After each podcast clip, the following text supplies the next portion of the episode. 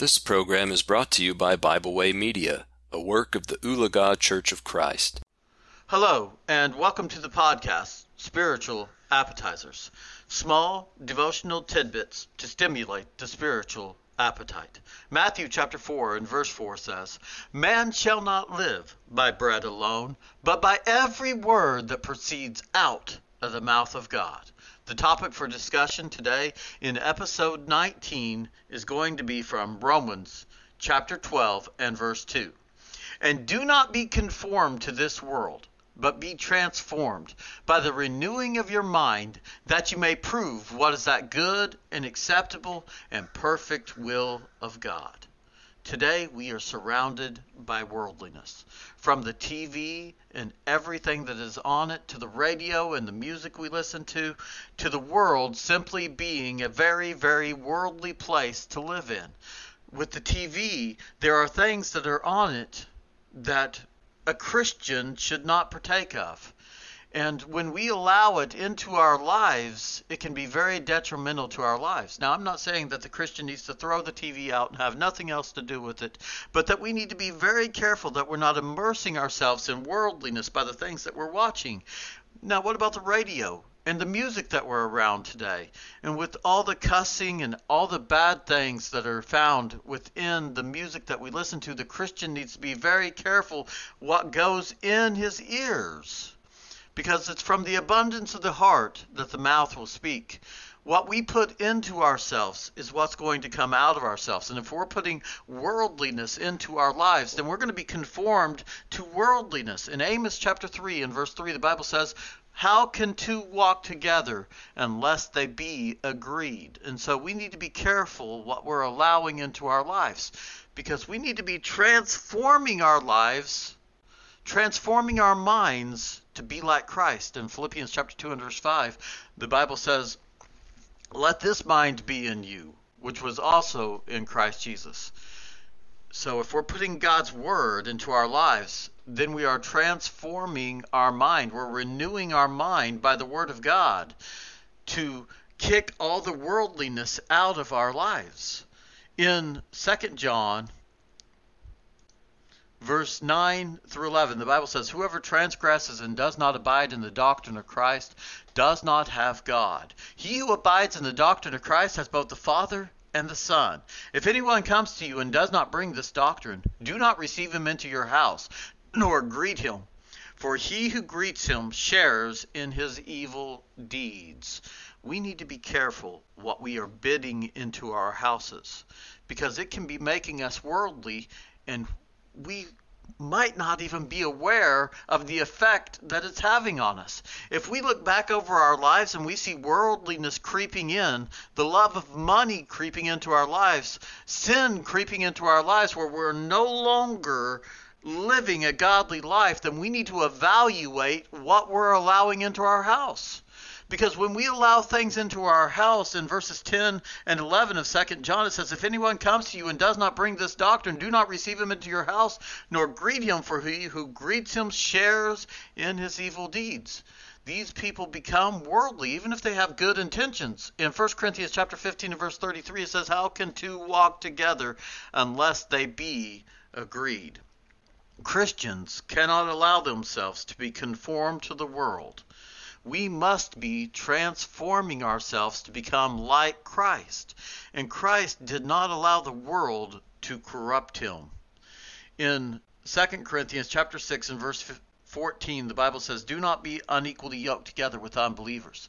For what fellowship has righteousness with lawlessness, and what communion has light with darkness? And this is the reason why the world and Christ cannot coexist. Christ is light, and the world is darkness.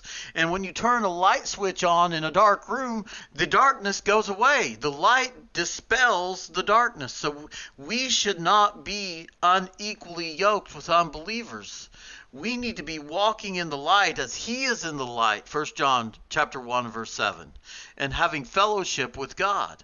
But when we have fellowship with god that means we cannot be conformed to the world because the world does not have fellowship with god. In matthew chapter 6 verses 19 through 21 The Bible says, Do not lay up for yourself treasures on earth, where moth and rust destroy, and where thieves break in and steal. But lay up for yourself treasures in heaven, where neither moth nor rust destroys, and where thieves do not break in and steal. For where your treasure is, there your heart will be also.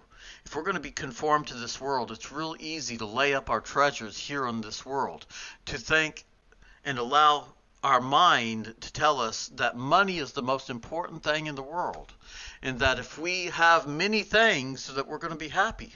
But god tells us through matthew chapter 6 verses 19 through 21 that our treasures here are going to be destroyed. They're going to rust. They can be stolen.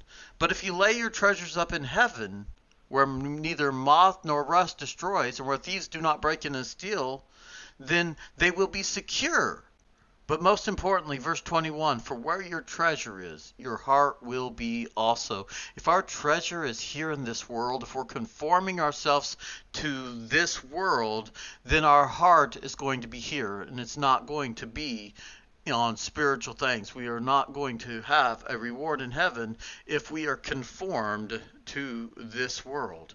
In Ephesians chapter 2, verses 1 through 3.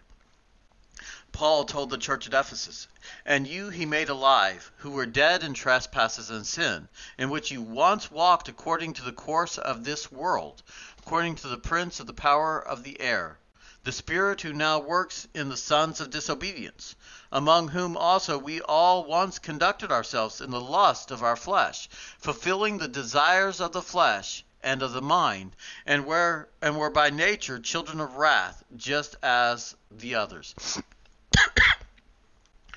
All of us once walked according to the course of this world. But when we decided to sacrifice ourselves to the watery grave of baptism, Romans chapter 12 and verse 1, present yourselves a living sacrifice, holy and acceptable unto God, we decided that day to leave this world behind and to no longer walk according to the prince of the power of the air the spirit who works in the sons of disobedience, to no longer be disobedient to God, and to put the things of this world away, to no longer love the things of this world. In 1 John chapter 2 and verse 15, the Bible says, "Do not love the world nor the things that are in the world. If anyone loves the world, the love of the Father is not in him. For all that is in the world, and notice these words here the lust of the flesh, the lust of the eyes, and the pride of life is not of the Father, but is of the world. And the world is passing away, and the lust of it. But he who does the will of God abides forever. And so we are not to love this world. And if we don't love this world, then we're going to stop walking according to the course of this world. Going after the things that this world says are great and wonderful and that will bring happiness, and we will stop con- allowing this world to convince us that it has the best life possible and it's all tied up in money. We will see that God's way is better and will no longer love the world nor the things that are in the world. For all that is of the world, the lust of flesh, the lust of the eyes, and the pride of life is not of the Father. The lusts of this world are not of the Father. They bring forth temptation, which causes us to stumble and fall away from God. But God is faithful in this. In 1 Corinthians chapter 10 and verse 13, God says, for God is faithful, who will not allow you to be tempted above what you're able, but with every temptation provide a means of escape that you might be able to bear it. With every temptation that we fall into or we can face in this life, God's provided us a means of escape. He's given us His Word that we can study and we can get to know it so that we can know how He wants us to live instead of following after the course of the world. And when we study it, we can know how to rightly divide it. 2 Timothy chapter 2 and verse 15. The King James Version says, Study to show thyself approved unto God, a workman who need not be ashamed, rightly dividing the word of truth. And when we know how to rightly divide the word of truth and we're willing to apply it in our lives, then we will no longer walk after the course of this world. In James chapter 5 and verse no, I'm sorry, James chapter 4 and verses 1 through 4, the Bible says, Where do wars and fights come from among you? Do they not come from your desire for pleasure, that war in your members? You lust and do not have, you murder and covet and cannot obtain, you fight a war, yet you do not have because you do not ask. You ask and do not receive because you ask amiss, that you may spend it on your pleasures. Adulterers and adulteresses, do you not know that friendship with the world is enmity with God? Whoever therefore wants to be a friend of the world makes himself an enemy of God. There's only one way to the Father, and that is through Jesus. We cannot make it to the Father by paying God off. We cannot make it to the Father by loving this world. Because friendship with this world, when this world becomes mo- more important to us than God, Matthew chapter 6 and verse 33 Seek ye first the kingdom of God and his righteousness, and all other things will be added unto you. When this world becomes more important than God, we make God our enemy. Whoever therefore wants to be a friend of the world makes himself an enemy of God. And loving this world will make you an enemy of God. In Romans chapter 12 and verse 2, and do not be conformed to this world, but be transformed by the renewing of your mind, that you may prove was that good and acceptable and perfect will of God. The good and acceptable and perfect will of God is at odds with the what the world wants for us. The world will lead us away into lust. The lust of the eyes, the lust of the flesh, and the pride of life, which are completely contrary to God. Those things are proud and boastful, whereas God is humble, meek, and kind. They are complete opposites. And so friendship with the world is enmity with God. in 1 Peter chapter 1 verses 13 through 16 the Bible says therefore gird up the loins of your mind be sober and rest your hope fully upon the grace that is to be brought to you at the revelation of Jesus Christ. As obedient children not conforming yourself to the former lust as in your ignorance but us but as he who called you is holy you also be holy in all your conduct because it is written be holy for I am holy. We need to gird up our minds. We need to be strong in the Word of God. We need to be sober and understand that the life that we have here is only temporal. And the pleasures that sin can bring about in our life, they won't last. But if we rest our minds solely upon Christ, and we quit conforming ourselves to this world as in our ignorance, and yes, it is ignorant to believe that this world is better than God, if we'll do that as obedient children, then we will have a reward that goes way beyond any pleasure that this world can offer. All our tears will eventually be wiped away. The former things of this world will have been gone and God will be taking us home to a perfect place where we will be able to fellowship with Him for all eternity. What could possibly be more valuable than that right there? What does this world have to offer that is better than God? Christians cannot allow themselves to be conformed to the world. Money will never be better than God. Nothing that this world has to offer could possibly take away our hope of everlasting life. In 2 Peter chapter 2, verses 9 through 11, then the Lord knows how to deliver the godly out of temptations, and to reserve the unjust under punishment for the day of judgment, and especially those who walk according to the flesh in the lust of uncleanness, and despise authority. They are presumptuous, self willed. They are not afraid to speak evil of dignitaries, whereas angels who are great in power and might do not bring a reviling accusation against them before the Lord.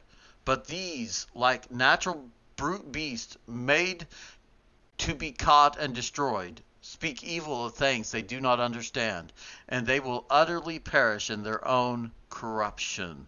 The Lord knows how to deliver the godly out of temptation. Goes back to the concept that we found in 1 Corinthians chapter 10 and verse 13. No temptation has taken man except for that which is faithful. But God will not allow you to be tempted above what you are able, but with every temptation provide a means of escape that you might be able to bear it. God knows how to deliver us out of those temptations. We just have to hold on to God. Cling to Him instead of the world, and God will take care of you. He knows how to deliver the godly, but be sure He also knows how to punish the ungodly who do not want him, who cling to this world and allow this world to conform them to the, their lusts, instead of transforming their minds by the renewing of your mind. Instead of proving what is good and acceptable and perfect before God, they would rather cling and transform themselves to the world. So, as we go about our lives today, let's take this little bit of food, apply it to our lives, digest it into our lives, and mold our lives around the Word of God. This has been Spiritual Appetizers, small devotional tidbits to stimulate the spiritual appetite. Thank you. So, as we go about our lives today, let's take this little bit of food and apply it to our lives, digest it into our lives, and mold our lives around the Word of God. This has been Spiritual Appetizers, small devotional tidbits to stimulate the spiritual appetite. Thank you. We hope you enjoyed this program. We encourage you to subscribe to our podcast on Pandora, Spotify, or Podbean. Thanks for listening.